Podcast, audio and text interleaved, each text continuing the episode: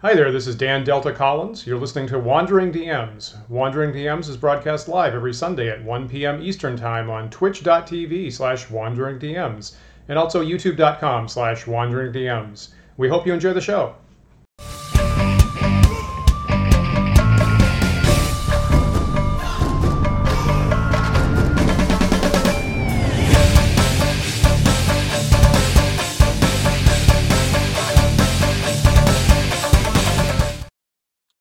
Hi, everyone. Welcome to Wandering DMs. I'm Paul.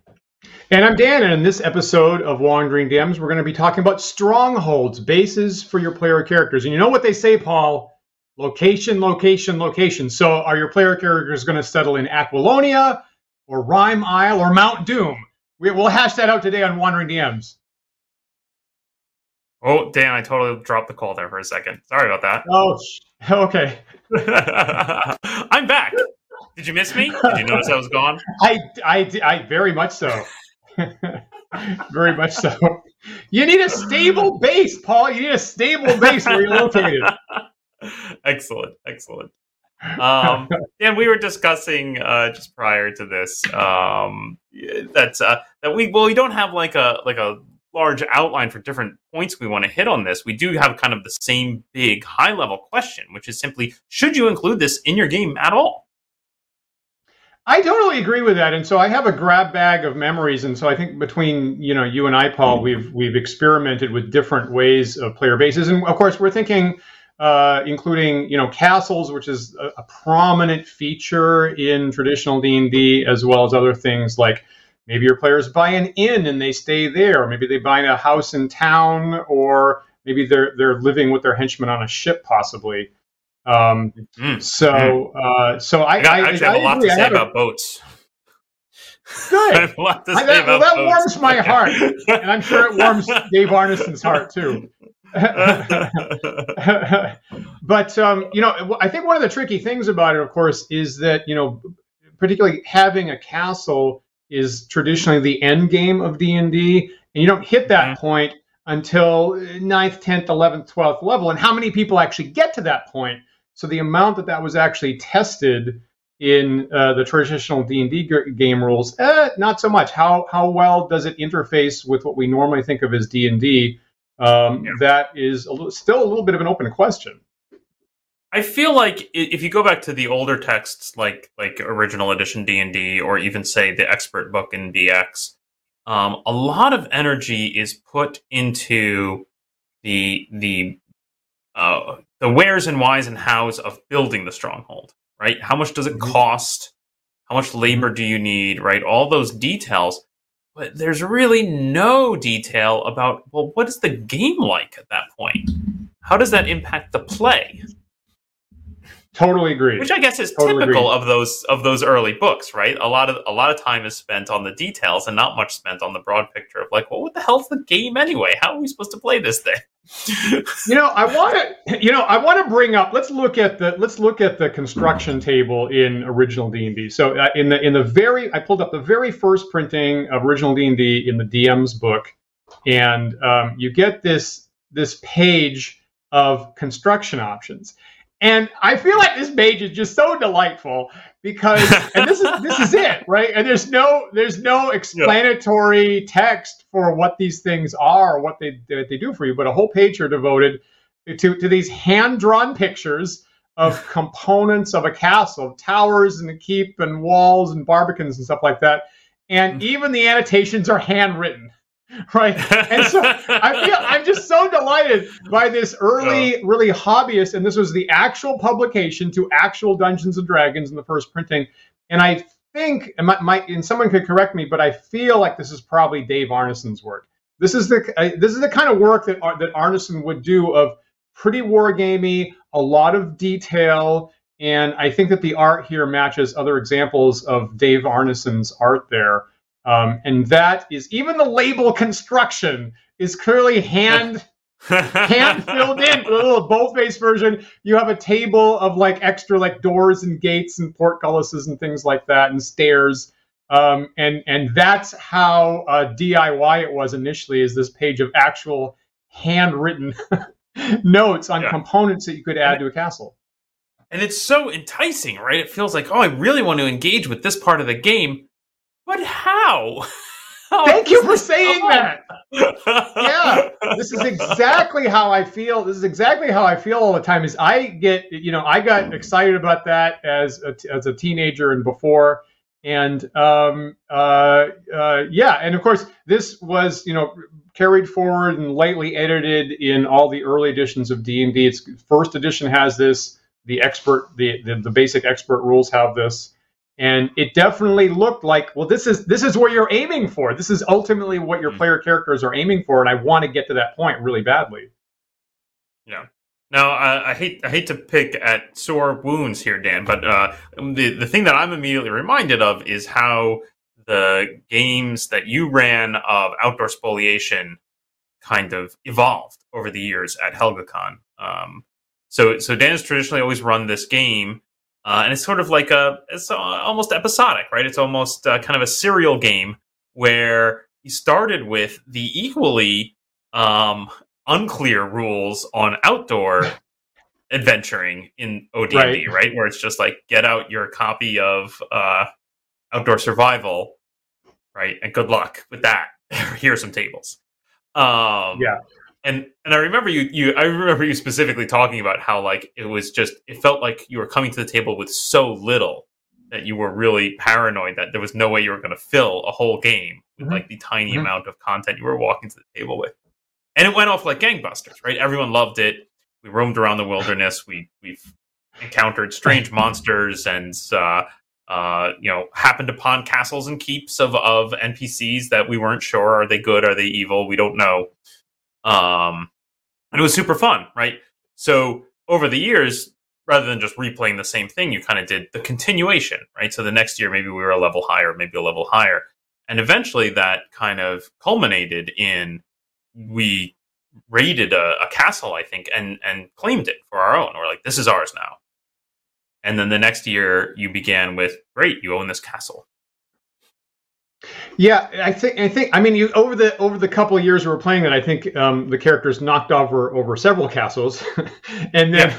the thing that changed at some point they went, well, you know what, this one we're going to stay at this one, and I was like, oh, okay, well that's okay, that's different, and so that you know quickly impinges on uh, transitioning the game from roving bands of near do well happy you know band of brothers to uh, running domains and um, and that kind of highlights. I will point out in original D and D, there they, you have these costs on this page. There's nothing about construction times or labor. There's nothing there. Mm-hmm. So I'll say that the one time uh, when I was playing as a teenager and my characters took the opportunity at high level to build a castle out of the expert rules, never even occurred to me. I don't think. Just hand wave money. Money comes off your character sheet. A castle is present now. Um, and so it is totally what I think. Pretty much exactly what happened. And my character, my my players did actually design a castle on graph paper once. But yeah, in this uh, in this more recent game with uh, with tasteful adult players, um, you know, maybe it, what we discovered was it's it's far easier for high level characters, particularly when you have a whole band of them, to just knock over an existing castle and take it over. Um, yep. You don't even have to. You just just skip the whole price costing layout labor issues and just say well you know just just i'm just going to take one. And um, if you've got if you've got a whole group and for us we were playing with as many as 10 or 12 players actually all that level and you attack a castle with a bunch of normal people and maybe one single high level leader it's very uh, uh, you know very possible to fairly easily take it over and that is a much more efficient way of taking over the castle. Now, the problem was, as you're pointing out, and I totally agree, the discovery was that year when I came in to actually use some, I wasn't planning on the whole game being domain play, but I came in and you have to make some decisions about what are you going to invest in, who are you going to hire, what things do you want, you know, what magic items do you want to try constructing.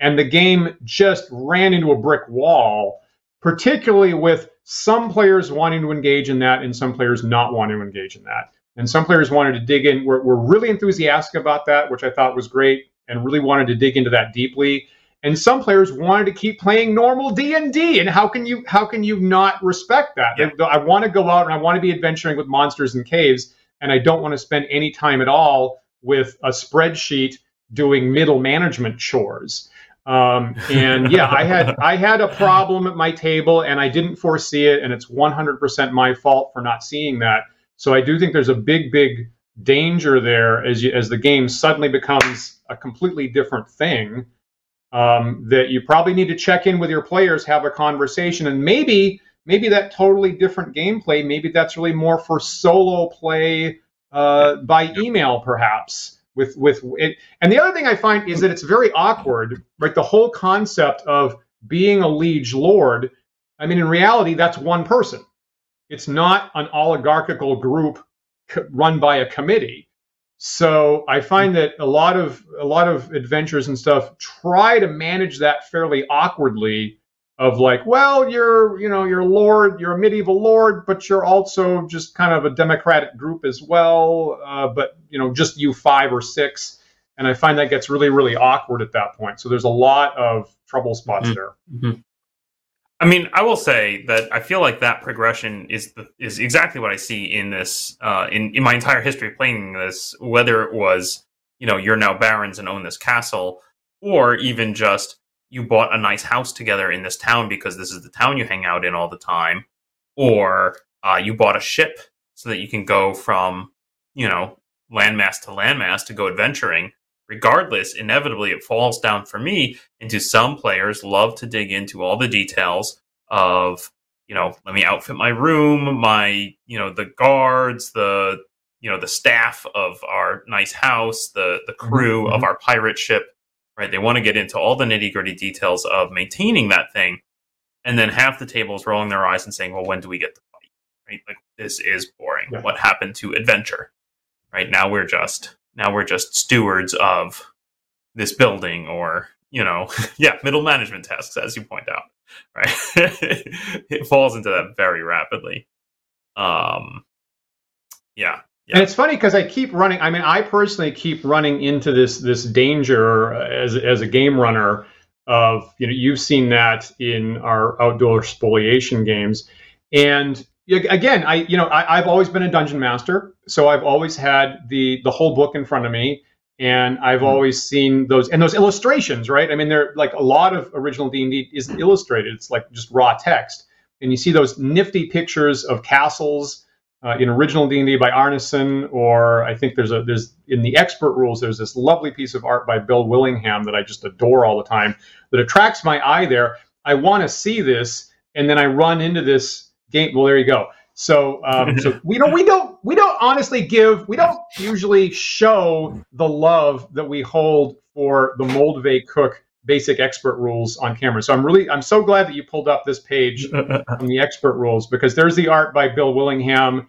and just slightly edited list of castle elements, just like we saw, I Yeah. think, in Arneson's yeah work it's, there. the, it's basically the same content right from the Right. OD&D page we looked at except not handwritten now right like now it's okay Right. nice and tables and nice print but it's still ultimately just here are the costs for all the bits and bobs of how to build your castle and no guidance whatsoever for what the heck does the game turn into when when you own a castle Uh, uh, uh, Oh. Stephen Wendell there uh, agrees with me, Frank. Favorite page, favorite page of the book, Yeah. and I totally agree with Stephen on that. As a matter of fact, and uh, yeah, same same content. Uh, he he adjusted the prices a bit. The same the second table is the same supplemental table for stairs and doors and trap doors and all kinds of stuff like that. Um, which is so delightful. So I have had, uh, I have actually have had player characters at a particular level turn through this page and construct a dungeon, uh, construct a castle on graph paper, playing in the the basic D and D known world. Um, and so you know, and and then you know, and then the game changed a bit. So I don't know if you you remember this, Paul, but you and I met at a video game company in Boston, lo these many years ago, called Genetic Anomalies that was later uh, purchased by THQ, if anybody remembers that big video game company. And at least when when I started there, there were a lot of ideas at this at this company that that we started at for what is the next game we're going to make. And at one point, there were discussions of for a fantasy massively multiplayer online game, as we were thinking about might be a possibility. And so I hmm. came up with this design of like you can be adventurers and you're going into dungeons and you're getting treasures, and then you're going to level up, and at some point you start unlocking capacities to become the master of the world. And you can start building your own dungeons and you can start building your own castles and make protection for the gold and the treasures that you've gotten from your adventures and so forth. And I was personally really excited about it. And then your players start to become content creators of the world. And isn't this great? And again, somebody had to turn to me and go, Dan, you realize that's a totally different game. And yeah, yeah. not everybody wants like is like you wanting to be the dungeon master full time all the time. And I was like, yeah, oh. God, you're right. Not everybody. Yeah, you're right. so I've had to get this. I've had to get this message delivered to me multiple times, including the very first place that you and I met, as a matter of fact. Mm-hmm. mm-hmm. yeah, I mean that's it's it's tough. Now I've had I've had cases where the party does align. I want to I want to talk a little bit about boats. Let's talk about boats because uh, I have a long history of dealing with dealing with this problem in boats. Um, and uh, spoilers coming here for folks who haven't watched uh, TDR or uh, don't know the Warhammer uh, classic Warhammer campaign that we ran in TDR, which which called The Enemy Within. But here you go. This is the cover of mm. What is now called Part Two, but in the original printing was Part Three, uh, Death on the Reich. where in this part of the adventure, the party gets a boat. Right, they get a boat and they're introduced to a larger swath of the empire, and they have this map of rivers they can run up and down and they're encouraged to partake in mercantilism, right? Of like, hey, you can transport goods from town A to town B. And it totally turns into, again, that kind of bookkeeping, you know, middle management stuff. Now, in TDR, I tried to boil this down. I tried to simplify it as best I could. And I presented it to the players. I was like, here's an optional thing you can engage in if you want. You own this boat. You can move goods up and down. And it took maybe one session before all of them were like, nope, don't nope don't want to do this mm-hmm. they yep. they basically hired an npc to live on the boat and deal with the merchant stuff and like you just you know load up goods for us and sell goods as we move around just make a profit for us and give us a share whatever that's your job we're gonna just use the boat as transport to get from place to place and do fun adventures um so so that's interesting um unusual I, i'd say that I, I lucked into a group where all four of them were like, "Yep, this is this is what we want. This is not what we want." Um, but uh, but yeah, I I've had you know so the other okay sorry the other classic problem with this is guess what happens at the beginning of part three of um of the uh, enemy within? Probably the boat sinks. The boat sinks. Exactly. The boat sinks. You take the boat away from them. The boat sinks and I have I have I have run that countless times now where the party, you know, and I've had cases I remember in high school running a campaign where the party needed to get to some far off place and I thought maybe they'll rent a boat, maybe they'll buy a boat, maybe they'll steal a boat, I don't know they bought a boat and then spent an entire session outfitting the boat. They all got into it. They were all super excited, and I'm sitting there thinking, okay. "I gotta sink this thing." The the, the, the, the, plot of the adventure they're about to go is they go to this remote island and the boat sinks and they get stuck there. Like that's the plot of the adventure. And now they're gonna hate me when I sink this boat. You know, I have so I have such a, a love for boats, and actually, right behind my uh, see that red uh, that what says it, that red book and that blue book right there are books on medieval yeah. shipping, actually, that I try to feed into my games like that and I have I'll, I'll confess I really I mean I want to get it right enough that I've wound up not actually doing it. Which, which, so I'm always I always find this you know very enticing. And you know as you as you say that I'm like oh right you can on the rivers and you know what? The rivers have only you know uh, limited places you can go. So it's actually like a dungeon and, and it's very manageable. Oh I, I want to do that so much. Um, now, what this actually, river trade is a very done, interesting thing. I would yeah. say, and and it's presented yeah. really like if you want to see it presented well in an interesting way for a game, look at Death on the Reich. Very fascinating.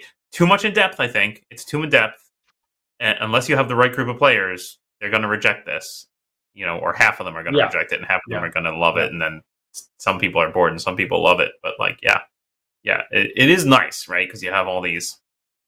How long does it take to get from this city to that city, and how much money does it cost, and what is the cost of this good versus that good at these different cities, and it's mm-hmm. all in there.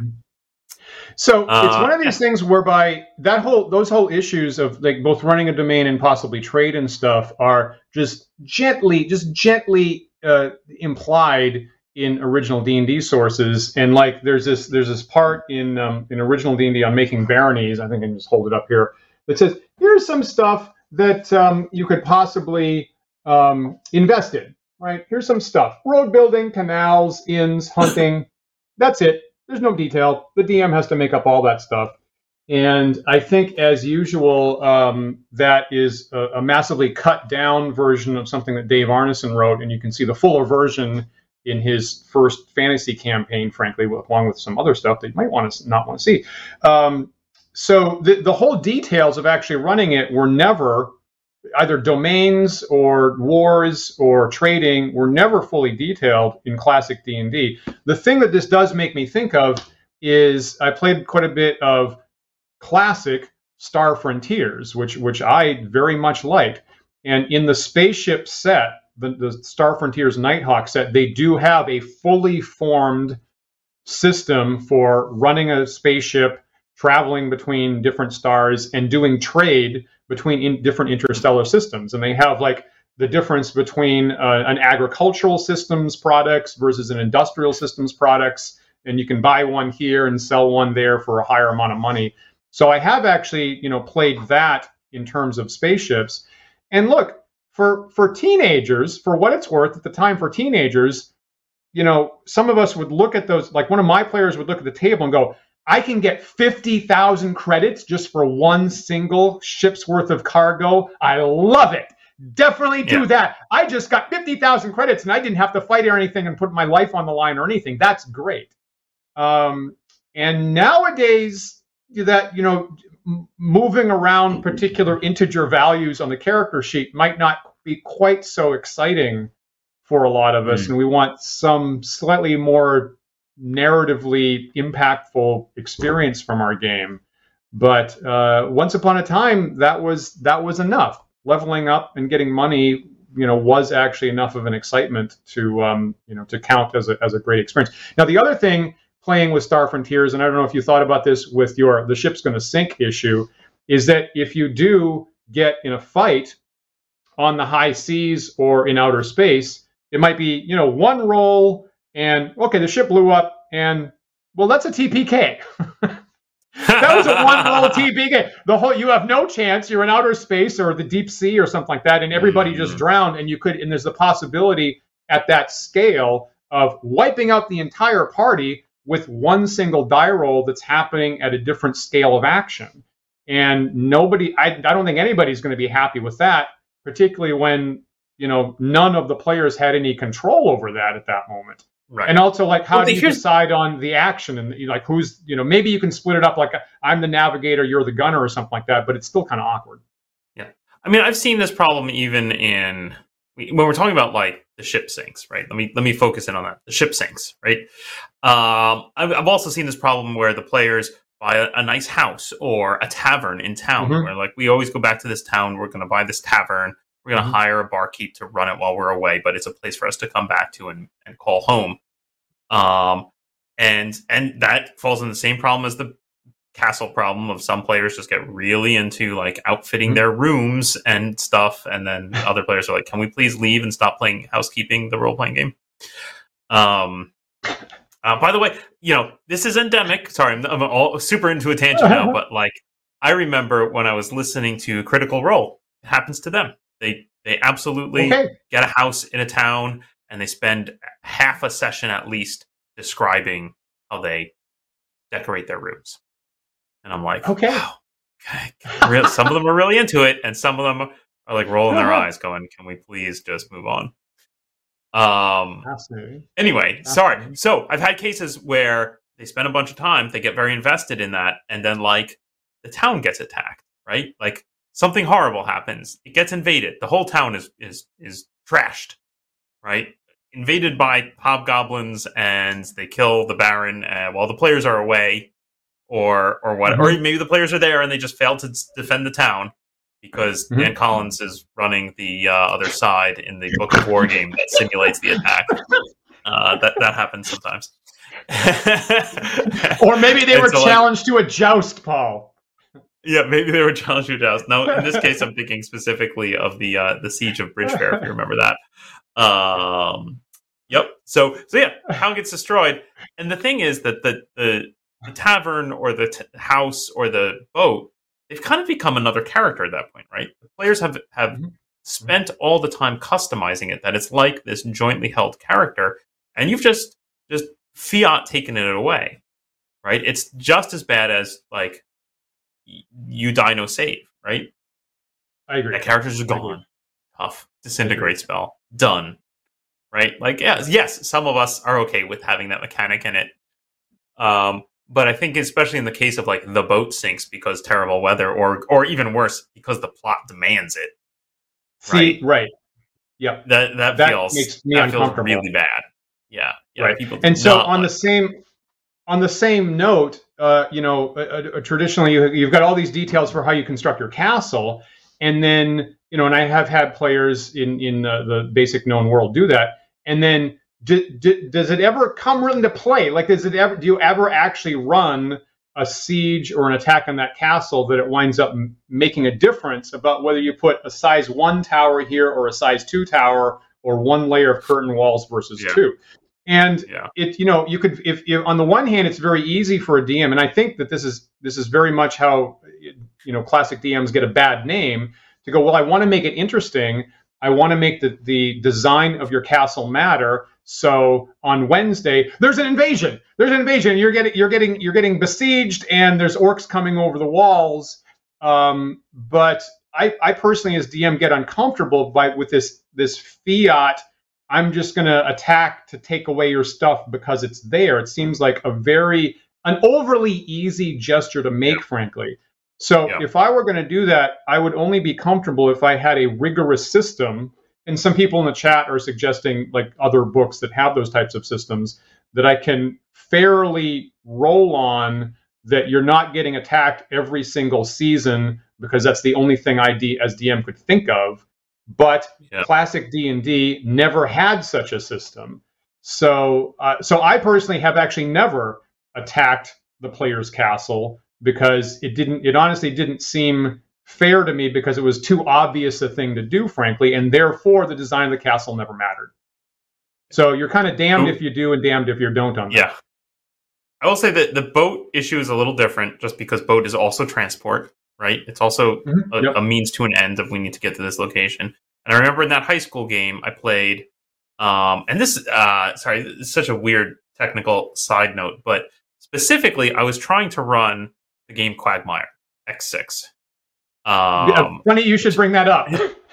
yeah, yeah, yeah, yeah. So I'm kind of curious what you have to say about that module, Dan. I know uh, I see in your notes here that uh, it features, but um, so so I think the plot of that was for me in that case. Was it Quagmire, actually, you know, I'm pretty sure the Quagmire starts right with like you receive a message in a bottle kind of thing. Go find this Mhm. place. Yeah. Yep. So, um, right. So I sank their boat, and they were just super, super upset about it, and it turned into a horror show where one player decided they were going to go down with the ship. And oh, geez. see, it's others very like easy swam to for happen. the shore, and then they were just Yeah. so mad at each other. By the end, they got they ended up getting into a fight with each other, and they let you know. So we had this bloodbath on the beach scene where it's just like, all right, we're not, we're not playing this module. Let's just kill each other at this point. Fine. Um, on the other hand, if you watch TDR, the interesting thing that happens in TDR is I just decided not to sink the boat, and I just continued to present the content. And the interesting thing is the content moves to an area that's not accessible by boat, right? And so, you know, does it matter that the players have a boat docked somewhere? I kind of figured probably not. And interestingly, what the players on TDR ended up doing is they said, well, we have to go do this thing and we're going to be gone for months. We're just going to give the boat to the NPC and like, Oh. You did a great job. Congratulations. The boat is yours now. And I was so delighted Wow. by that outcome, frankly. It was a delightful Yeah, outcome because I was wow. like, great, now I have a friendly NPC with a boat in the world. like I can use that, right? That that's, is a wonderful.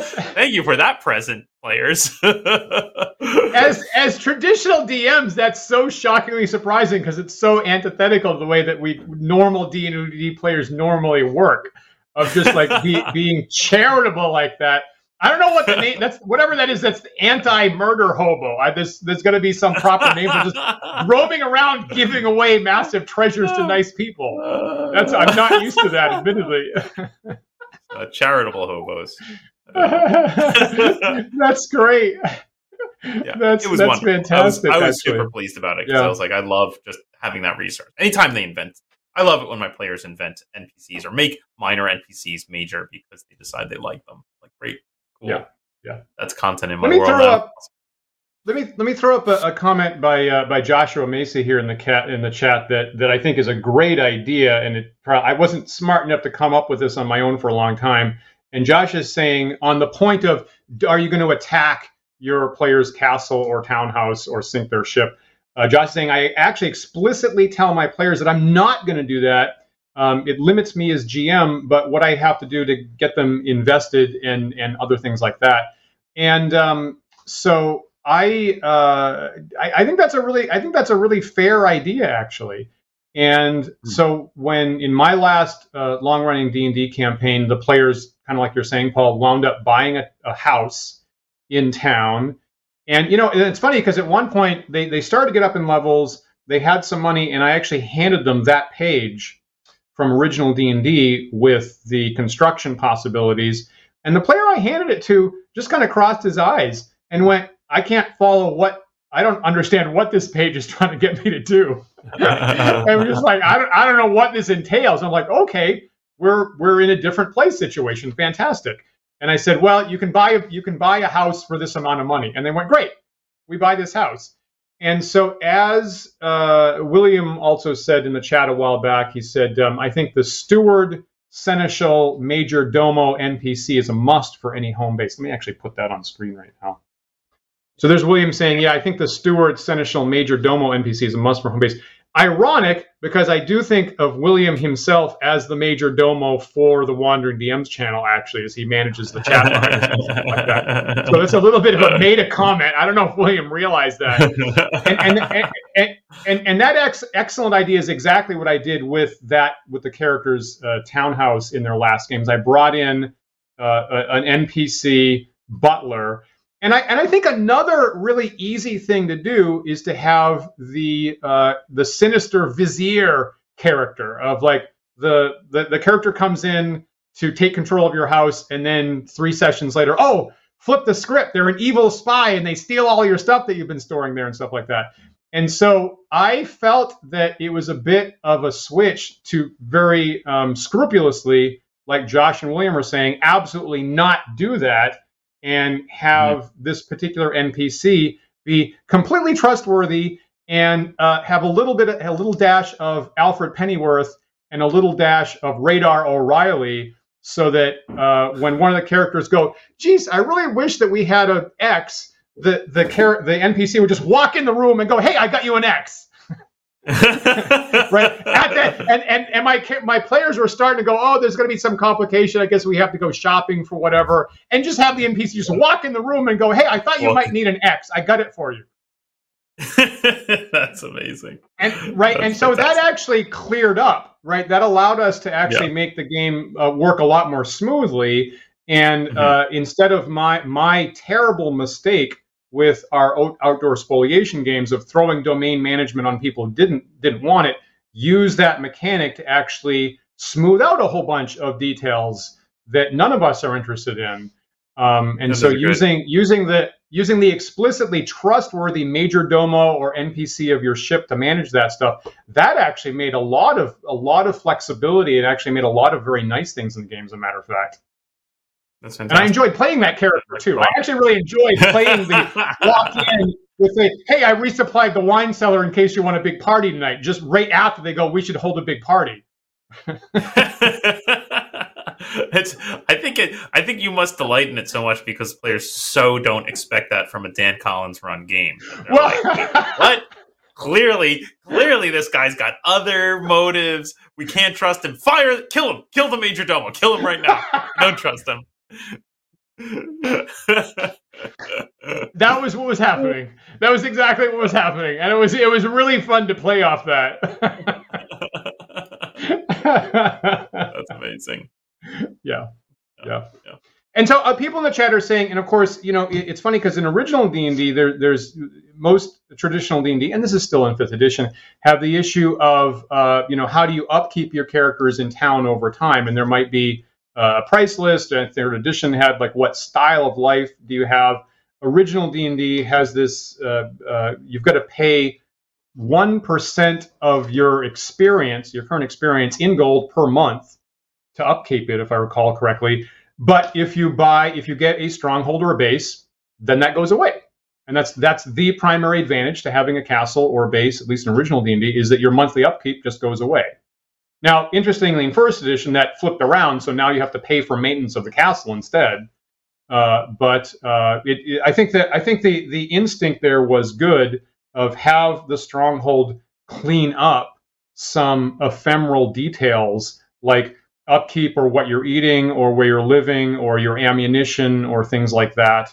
Um, and I think that's a very good instinct of have it have it uh, clean up some stuff that you don't want to think about anymore. No, I will. I will say I want to go back to, um, like you know, simply making explicit that you will never uh, attack their boat or their stronghold or whatnot. Um, that one case where we did run a Book of War game against the town that the that the players had been kind of considering their home base for the whole campaign.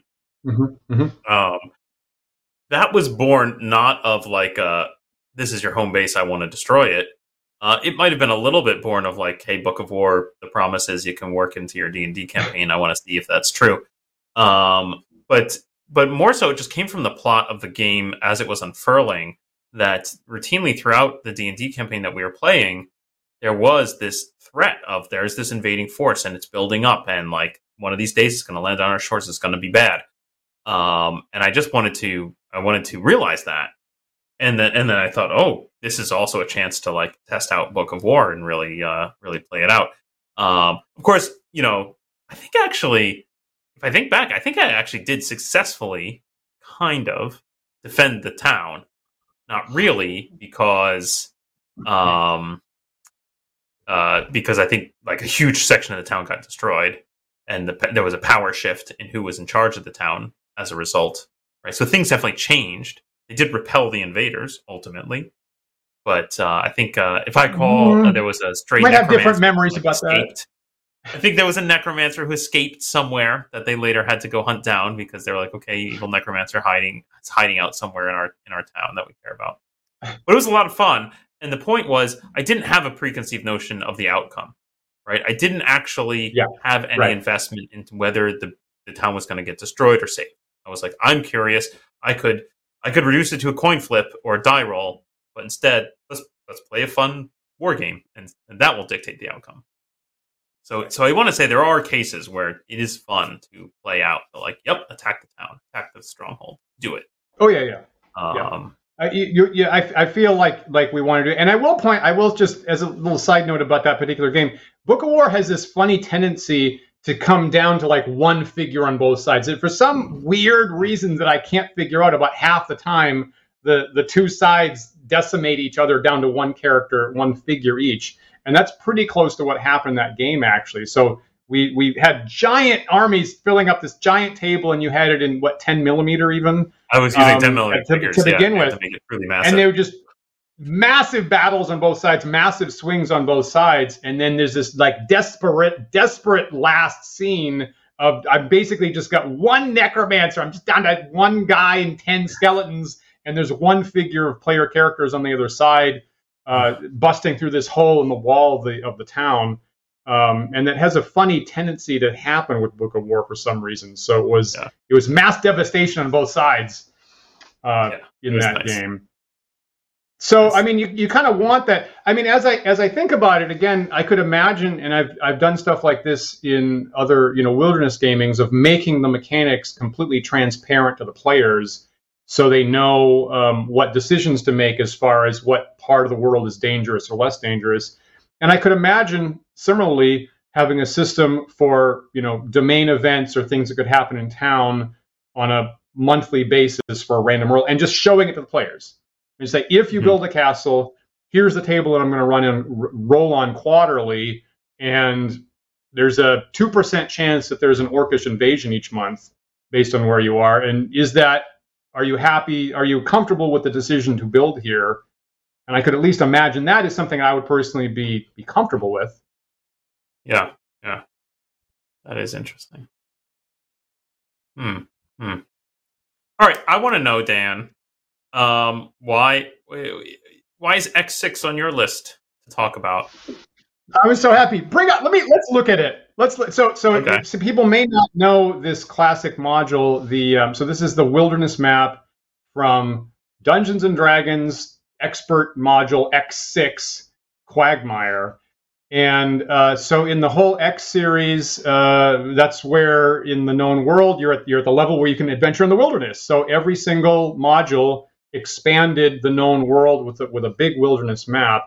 And um, you can see that this is somewhat awkward in the book. It's a two-page layout, and on the one hand, you want to hold it um, portrait style, the way that it's mapped, but they put the text landscape style because you're probably going to open it up that way. So it's a little bit awkward as as usual in these products, um, every hex is 24 miles in size. So the reason why I pulled out this out is this is where my player characters built their castle. So oh, and and it's oh, because you and I have just slightly different opinions of this adventure, I guess. I mean, we both have weird experience with it, I guess. I guess that's a commonality. So my player characters got the message in the bottle, and they came to this area and they scouted out the sinking cryptic cities in this giant swampland in the middle. And the thing, and I was like, eh, my my critique of all of those uh, all of those adventures is that they they they maximally suffer from the giant howling wilderness that's totally empty issue. And so this, if you the scale of this map is it's about the same size as Europe frankly. Okay, broadly speaking, it's it's somewhat it's somewhat larger than Europe. Um, okay. And there are exactly two inhabited communities on this map, and you can see kind of on the northern third over on the left. Uh, there's this the, the the neck of the peninsula where this trade route goes across. The only two communities in this entire map are on either end of that um, trade route there that goes across the peninsula and what are they called? Sea Mule and Mule Beach and Sea Coast sea or something like that. There you go. So those are the only two communities, and one is a fairly small town, and one is an unwalled village. And in this entire okay. area, and then, and then you some, some ruined areas that are supposed to be the adventure areas. And other than that, there is absolutely no human life in this entire Europe-sized map. So my players uh, did the adventure here and then they went, wait a minute, this whole this place, there's no kingdom here, there's no defenses. So we could easily just take over this whole thing. And so they, they went back to the civil, normal civilized uh, lands, got a couple ships, hired some mercenaries with the costs that are in the book that were very affordable for them, and came back and just knocked over these two cities. And now they own this whole territory because apparently there's, there's, no competitors and there's no opposing kingdoms or anything like that, and it's just all theirs. And so um, it's uh, it was on Sea Camel in the town where they built their castle, as a matter of fact. So that right there is where my player took a piece of graph paper and said, "Here's my castle." And then I'm like, "Wow, I guess they can just have like a Europe-sized empire, I guess, if they want. What do I do now?" And there was just like all kinds of question marks in my head. But that is where my players made their base and actually made the one castle according to the original rules. Fascinating. That's was there. That yep. is. Yep. So very yeah, much on I, my mind, and I I've made maps of those hexes, and I know exactly where the river runs because I was thinking about thinking about those kinds of issues, and I think maybe I'd add one invasion of the small village or something like that. Um, so I'm I'm intimately familiar with that map because that is where my players made their base. I definitely spent a lot less time on the wilderness side of this module. It was really just about get to this remote location via ship so that we can investigate. Um, I like I really like the uh, interesting um, gimmick of this particular module, which is that there are three locations that are all identical in theory. Right? There's three locations that have the Yeah. same interior, three towers. They all have the same map, but they've undergone different changes. Like one is sunk into a swamp, right? Or one's underwater or something. I can't remember exactly, but they're Mhm. very different once you get there based on the contents and what's happened to them over time. And that's that's a trope that I've stolen and adapted to my own. I wrote my own module that that uses that trope because I like that trope, but I wasn't crazy about the rest of the content in X one. Agreed. Let me Agreed. just let me just steal that little nugget of an idea and redo it myself. In my Uh, opinion, you did it better, Paul. Um, having having you know run this and played in in your game, uh, like my initial impression of this reusing the same dungeon layout of this adventure was that felt frankly cheap to me. It felt like oh, you're just you know Mhm. just you're not you're not giving me three maps. You're just giving me one map and saving design time of coming up with a reason why they're all identical. And your um, your adventure, it was actually important to the plot. So it actually became a, a critical issue that we discovered that they were the same and used that to our advantage. And that actually became that actually had a payoff Yeah. to it Yeah, that I allowed, the, didn't allowed get the out of party to then six module. right. It allowed the party to kind of target right further. Like, okay, when we go to location three, we know we need to get from here to here. Right. Okay. There's a new right. I think in mine, one of them was on top of a mountain and it was all crumbling and falling to pieces. One of them was in a swamp and semi semi submerged and sunken, and the third one was completely inhabited by hobgoblins. And they had taken it over Mhm. as their base.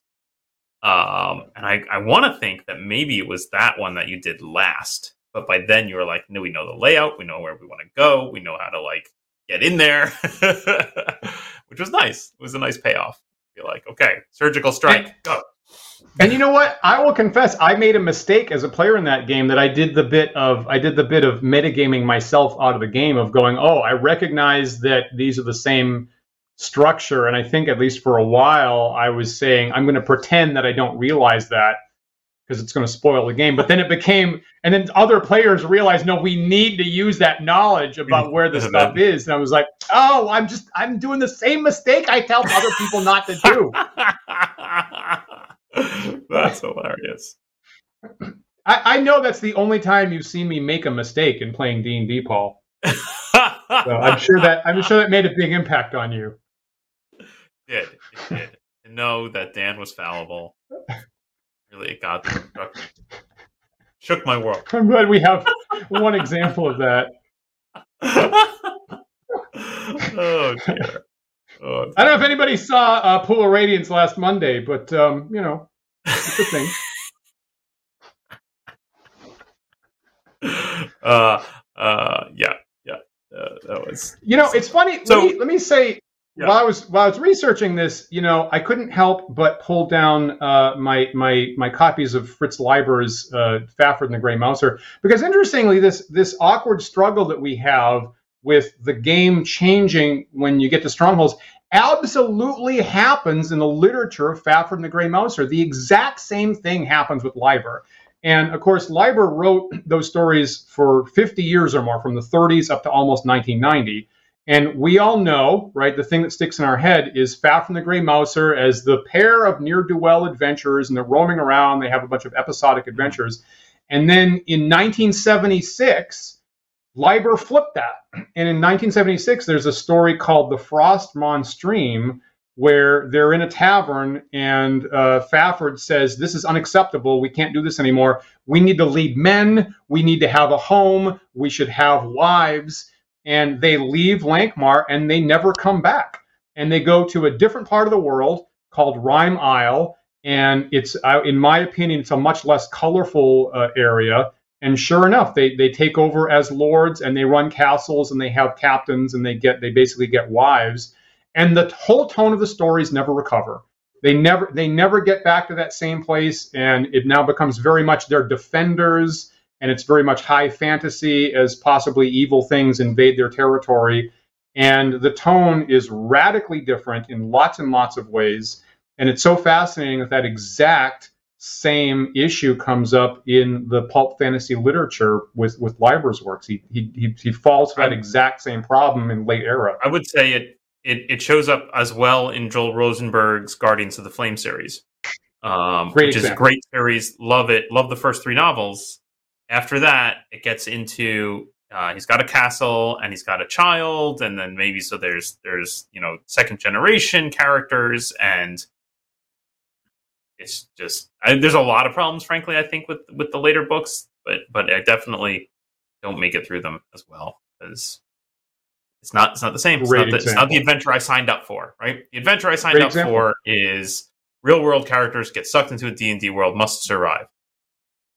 And now we're in this weird, like, yep, we've lived here for decades. This just is our lives now, and we're settled, and uh, yeah, and domain management, and we're uh, we're middle managers, and yep, no thanks, not what I signed up for.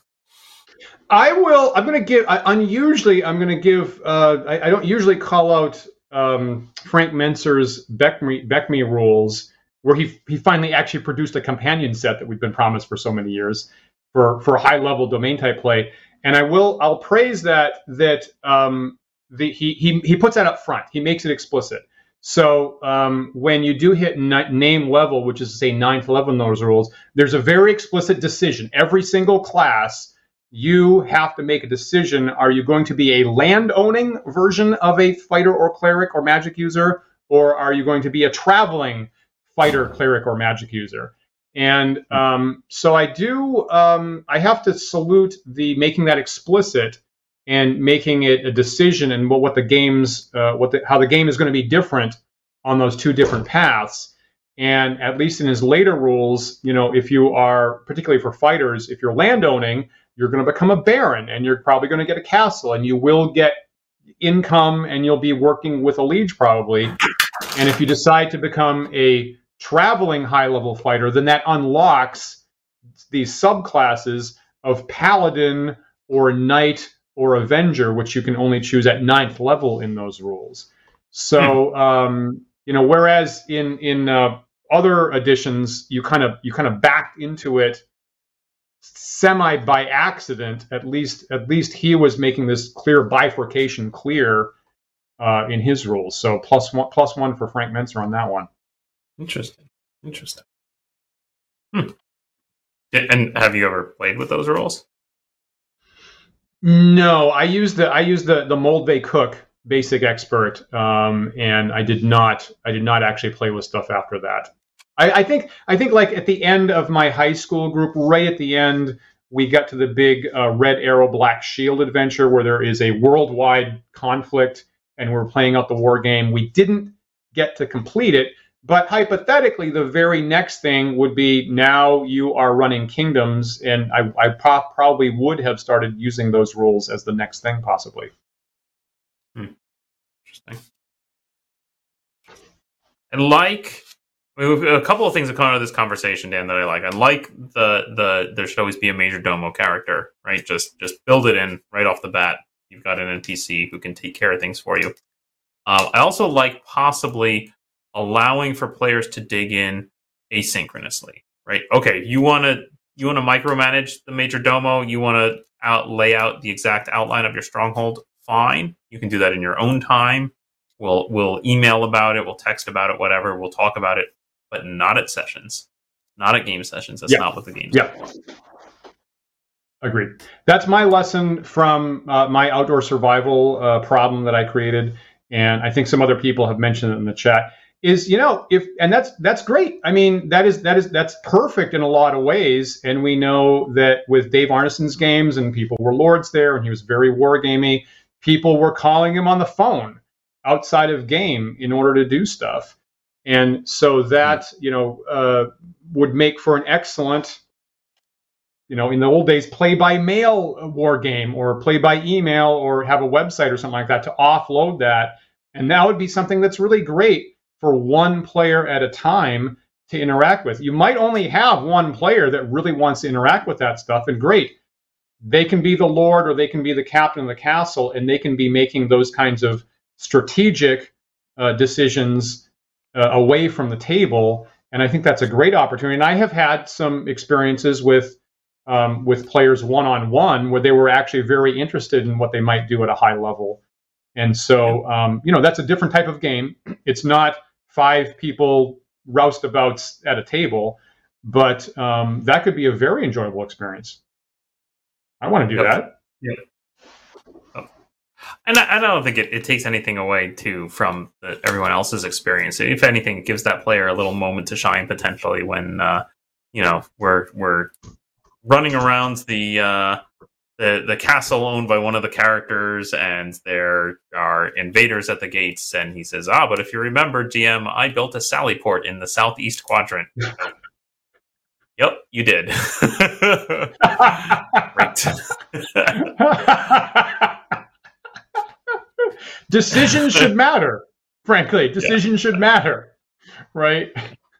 So, Dan, Dan, we're just about out of time here. Do you have any final thoughts on strongholds in D and D? Well, I think that you you need to be tasteful about it. I think that the you know our experiences have been uh, you want to be careful uh, with with bringing that in and then backing into possibly domain management type stuff. So be, do be aware of how radically that's going to change the tone and the theme and the gameplay of your game. Um, it's you know hypothetically it could very quickly end the whole roving play and you know be, it's a little bit unnatural to have this you know band of equal brothers relations. It you know there's a lot of stories and there's a lot of classic his, history actually of people that were very tight that then have a falling out when they get some power and then you start having power control relations. And uh, you want to be so that maybe that's an interesting game but it's very different than what we think of as traditional d&d so, uh, you know, and, and as, a, as a general rule, I think once in a while, Paul, we say be careful about inserting other games in your game. Be careful about making a Dagwood sandwich of games and games and games. And the whole managing your stronghold falls into that category. So you have some flexibility. You have some flexibility of dialing in the abstraction level. Ask your players, what what are you interested? Are you interested in running a castle and running a kingdom? Because we can play a game like that or if not, we can avoid it. And so if you if you ask which of those things they're interested in, you can avoid a lot of problems that I have personally created for myself. So you should hmm. you should do that. Oh my goodness. Talk to your players. Sage advice. it hurts me, Paul. Uh, admittedly, as an old school DM, it kind of hurts. It kind of hurts me. Uh, but yeah. Uh, but yeah, that's probably what a smart person, a wise person at least, should do yeah, yeah, I agree. I agree. Viewers, if you have any thoughts on uh, your allowing your playgroup to build a stronghold or a home, uh, a tavern, a boat, uh, other home base of operations, how that affected your game, uh, content uh, out there in the world where it's uh, gamified, maybe where they actually get rules instead of just a table of costs. let us know give us a post uh, post in the comments here in uh, on the YouTube video. Uh, tell us what you think, and uh, maybe we'll incorporate that into part two of Strongholds down the road.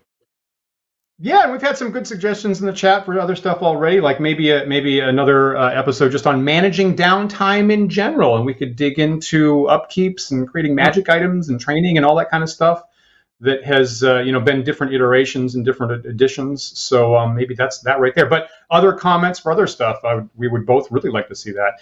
And of course, remember that you can like, follow, and subscribe to us, the Wandering DMs. We are on YouTube and Twitch, Twitter, Facebook, GitHub, TikTok, and we do have the handle Wandering DMs on all those sites. So take your social media platform of choice and follow us, and you'll see updates on upcoming shows. If you prefer to listen to this show in audio only podcast format, you can do so. Those podcasts are available at our website at wanderingdms.com. You can also find it on various podcast carriers such as Apple, uh, iTunes, uh, Google Podcasts, Spotify. If you're listening to this show right now on one of those sites, please take a moment to rate and review us there. That helps other users of that site find us, and we really appreciate it. Yeah, it really does. And of course, big thanks to our patrons who support the show. And if you'd like to join them, please visit patreon.com slash wandering DMs. And we have such a great community actually on our Discord server that you get access to when you join our Patreon actually. And we have great conversations. And after uh, the shows, there are ideas and shows that uh, ideas that fall into the shows. and um, we have uh, a room where people set up games actually on our Discord server. And Paul, you just recently set up a, painting room that uh, that get your get streamed once in a while. I guess is the plan. So uh, yeah. feel free to join us there, and whichever those things you're interested in, uh, we'd love to see you. Yeah, you may notice the painting room stream come online now and again. That is uh, uh, the the the not a show show that Wandering DMs has on our on our channel now. Uh, it is not scheduled at any specific time, and it's just sort of like when we feel like it.